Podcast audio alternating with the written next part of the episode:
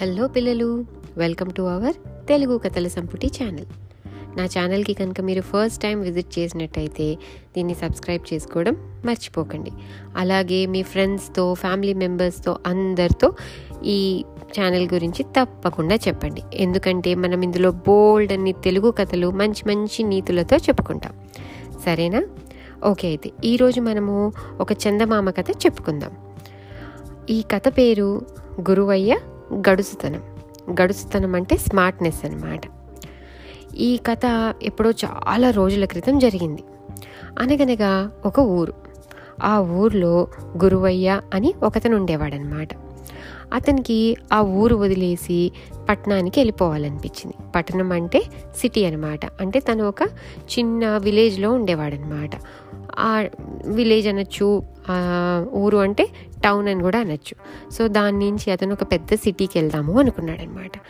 ఆ ఊర్లో అతనికి ఒక ఇల్లు ఉండేది. సో తను ఆ ఇల్లు అమ్మేసి ఆ పట్టణానికి వెళ్ళిపోదాము అనుకున్నాడు. కానీ ఆ ఊర్లో ఎవ్వరూ ఆ ఇల్లు కొనడానికి రెడీగా లేరనమాట. ఎందుకంటే అతను ఆ ఇల్లుని వెయ్యి వరహాలు అంటే థౌజండ్ వరహాలకి అమ్ముదాము అనుకుంటున్నాడు.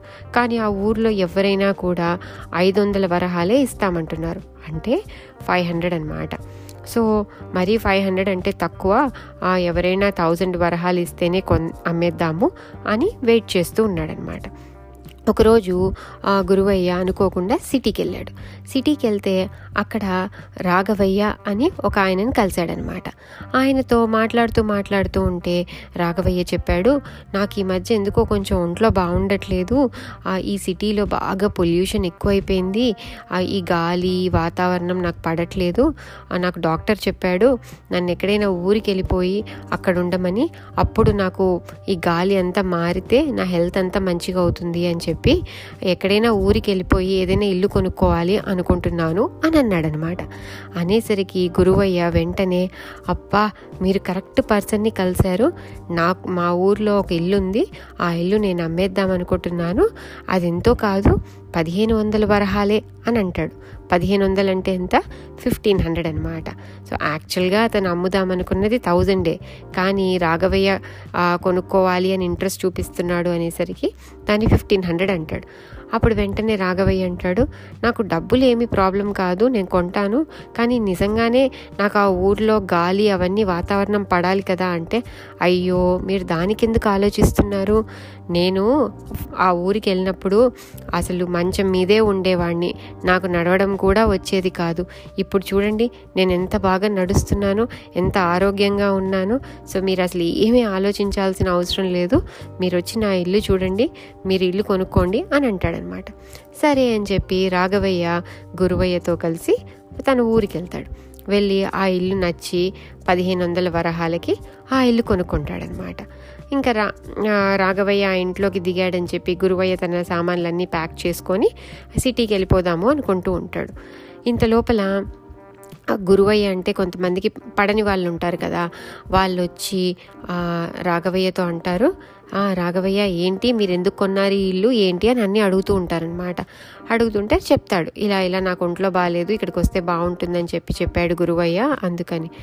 గురువయ్య చెప్పినవన్నీ అబద్ధాలు. గురువయ్య ఈ ఊర్లోనే పుట్టి పెరిగాడు. అసలు తనకు ఒంట్లో బాగాలేకపోవడం అనేది జరగనే లేదు. మిమ్మల్ని మోసం చేశాడు. మీకు మా అందరికీ ఇక్కడ వెయ్యి వరహాలనే చెప్పాడు. మీకేమో పదిహేను వందల వరహాలకు అమ్మాడు అని అంటాడు. అనేసరికి రాఘవయ్యకి కోపం వస్తుంది. అరే రే ఏంటి ఇలా జరిగింది అని. వెంటనే గురువయ్యని కలుసుకుంటాడు. కలుసుకొని ఏంటి నువ్వు నాకు అన్ని అబద్ధాలు చెప్పావు? నువ్వు అసలు ఈ ఊరికి ఈ ఊర్లోనే పుట్టావంట?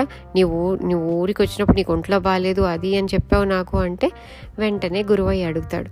నేను ఎప్పుడైనా నాకు ఒంట్లో బాగాలేదని చెప్పానా? నేనేమన్నాను? నేను పు నేను ఆ ఊర్లో ఉన్నప్పుడు అసలు నడిచేవాడినే కాదు ఎప్పుడు మంచం మీదే ఉండేవాడిని అని అన్నాను. అంటే దాని మీనింగ్ నేను పుట్టినప్పుడు సో ఈ పుట్టినప్పుడు ఎవరూ నడవరు కదా ఎప్పుడైనా మంచం మీదే ఉంటారు కదా. కానీ నేను ఇంత ఆరోగ్యంగా పెరిగి నాకు ఇన్ని తెలివితేటలు వచ్చి నేను ఇంత బాగా నడవగలుగుతున్నాను అది అంటే మరి ఈ ఊర్లో ఉండడం వల్లే కదా. సో అందుకని ఈ ఊళ్ళో గాలి వాతావరణం అంతా బాగుందని చెప్పాను. నేనేం అబద్ధం ఆడలేదు అని అంటాడు. అనేసరికి రాఘవయ్యకి వెంటనే అర్థమవుతుందనమాట ఓకే గురువయ్య ఏమీ అబద్ధం చెప్పలేదు. గురువయ్యకి బాగా తెలివి ఉంది అని చెప్పి. సరే అని రాఘవయ్య ఇంటికి వెళ్ళిపోతాడు అది కథ. ఈ కథలోని నీతి ఏంటి అంటే మనం ఎదుటివారు చెప్పింది అబద్ధం అనుకుంటాం కానీ ఒక్కొక్కసారి అది అబద్ధం కాకపోవచ్చు. వాళ్ళు తెలివిగా సమాధానం ఇచ్చి ఉండొచ్చు. మనం ఆలోచిస్తే మనకు తెలుస్తుంది. ఎప్పుడైనా కూడా మనకి స్మార్ట్నెస్ తెలివితేటలు చాలా ఇంపార్టెంట్ అనమాట సరేనా? ఓకే మరి. నెక్స్ట్ ఇంకో కథతో మళ్ళీ కలుద్దాం.